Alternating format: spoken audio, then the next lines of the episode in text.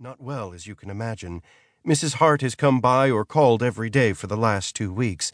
She's beside herself. Says she keeps calling the KC police, who assure her they're searching. But you don't think they are? I reply, unsure if Suzanne Ferguson knows it was Mrs. Hart, Dr. Catherine Hart, who called our newsroom early this morning with the tip. If they were looking seriously, I'd imagine we'd know something by now. I pause to let her words settle. Can you show me his room? She leads me down the sterile pastel green corridor. An eerie silence, punctuated by intermittent whispers and the quiet whir of robotic delivery carts rolling through their rounds, blankets the hall. Of course, she says, we now have a new guest occupying the room. The ancient man plugged into the respirator perches somewhere between sleep and death as we tiptoe in. The room is standard hospital design, with a bookshelf and a large painting of a sunset on the wall across from the bed. The sunrise is obviously long since past. I approach the window, softly unfasten the clasp, and lift. It opens about six inches before locking. Any chance he could have opened the window more than this? I whisper. Mr. Azadian, Benjamin Hart was at a very late stage of terminal cancer. He would have had a hard time just turning the clasp. Even if he did, he couldn't have opened the window any more than you just have. Can we talk outside? She follows me out. Could he still be here somewhere? Is there anywhere you might not have looked? I ask. We've scoured every inch of the facility.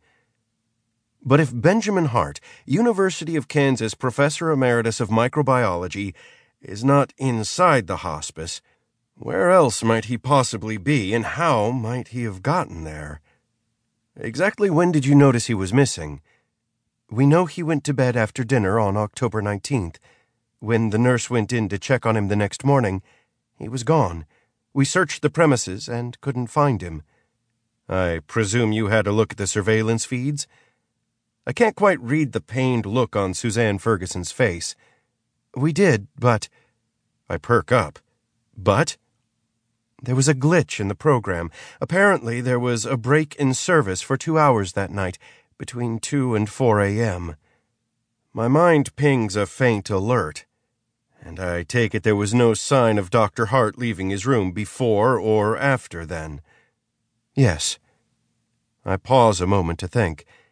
Do these service breaks happen often? We had the same question.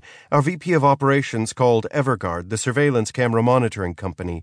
They told her there wasn't a scheduled upgrade that night, but sometimes strange things can happen to the feeds. They said they'd look into it.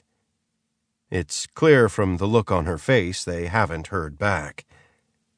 These delivery carts going up and down the halls, don't they have sensors helping them get around?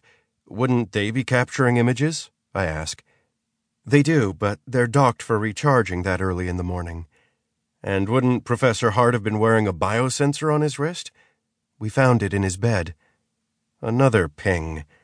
Is that normal? We usually take them off when our guests are washing up, but no, it's not really that normal. My mind begins wrestling with the coincidences as I whisper the notes into the UD, universal device, on my wrist. How many exits does this facility have? Her eyes glance up as she counts in her head. Eight. Can you show me? I note the position of nurses' stations as Suzanne Ferguson leads me around the building. It's at least conceivable someone could reach an exit without being seen. Are the exit doors locked? At night, from the outside. We never lock them on the inside because of fire regulations. Okay. I say, then whisper more observations into my UD. What more can you tell me about Professor Hart? People come here at their twilight, Mr. Azadian. We rarely get a glimpse of what they were like in their prime. He seemed quiet and contemplative, dignified, but there wasn't very much left.